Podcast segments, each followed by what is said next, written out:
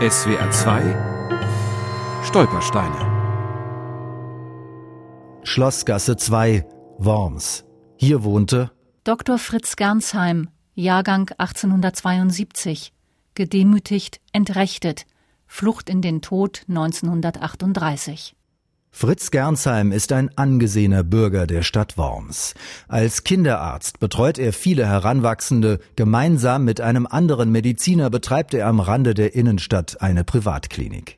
Im Ersten Weltkrieg rückt er nach Frankreich aus, kümmert sich nach einer schweren Erkrankung dann in einem Wormser Lazarett um Kriegsgefangene. Die Menschen in der Stadt schätzen ihn. Doch von 1933 an schlägt die Stimmung um, der Judenhass wächst. Das muss Fritz Gernsheim und seine Frau schwer getroffen haben.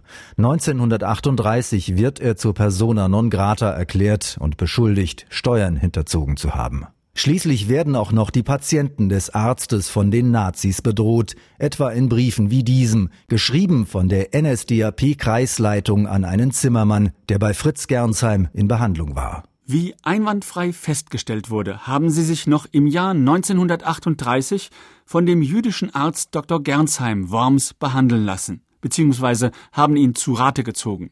Der Jude ist ein ewiger Feind des deutschen Volkes und ein anständiger Deutscher kann nicht mit einem Juden in irgendeiner Verbindung stehen oder wie in ihrem Fall sich einem jüdischen Arzt verantwortungslos anvertrauen.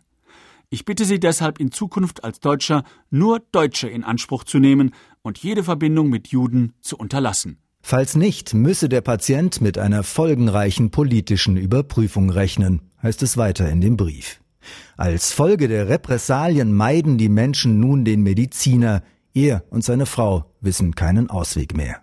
Am 29. Juli 1938 nehmen sich Rosa und Fritz Gernsheim in ihrer Wohnung in der Schlossgasse das Leben. Eine Abschrift ihres Abschiedsbriefes ist heute im Jüdischen Museum der Stadt Worms ausgestellt. Wir beide haben mit dem Leben abgeschlossen. Die Quälereien der letzten Monate haben uns zermürbt und die Steuerfahndungskommission hat das fast zum Überlaufen gebracht. Wir sind uns bewusst, nicht gegen irgendein Gesetz verstoßen zu haben und beauftragen Rechtsanwalt Nathan mit der Ordnung unseres Nachlasses. Der Abschiedsbrief ist gleichzeitig ein Testament. Ihre Möbel und ihr Geld vermachen die beiden unter anderem ihren Hausangestellten und einem jüdischen Altersheim. Damit endet die lange Geschichte der Familie Gernsheim in Worms. Seit dem 16. Jahrhundert hat sie dort gelebt. Ihre Mitglieder waren oft bekannte Persönlichkeiten, wie etwa der Komponist Friedrich Gernsheim. Die Abschrift des Abschiedsbriefes, den Rosa und Fritz Gernsheim hinterlassen haben, ist übrigens Teil einer Polizeiakte. Sie schließt mit den Worten Verschulden eines anderen liegt nicht vor. SWR 2 Stolpersteine.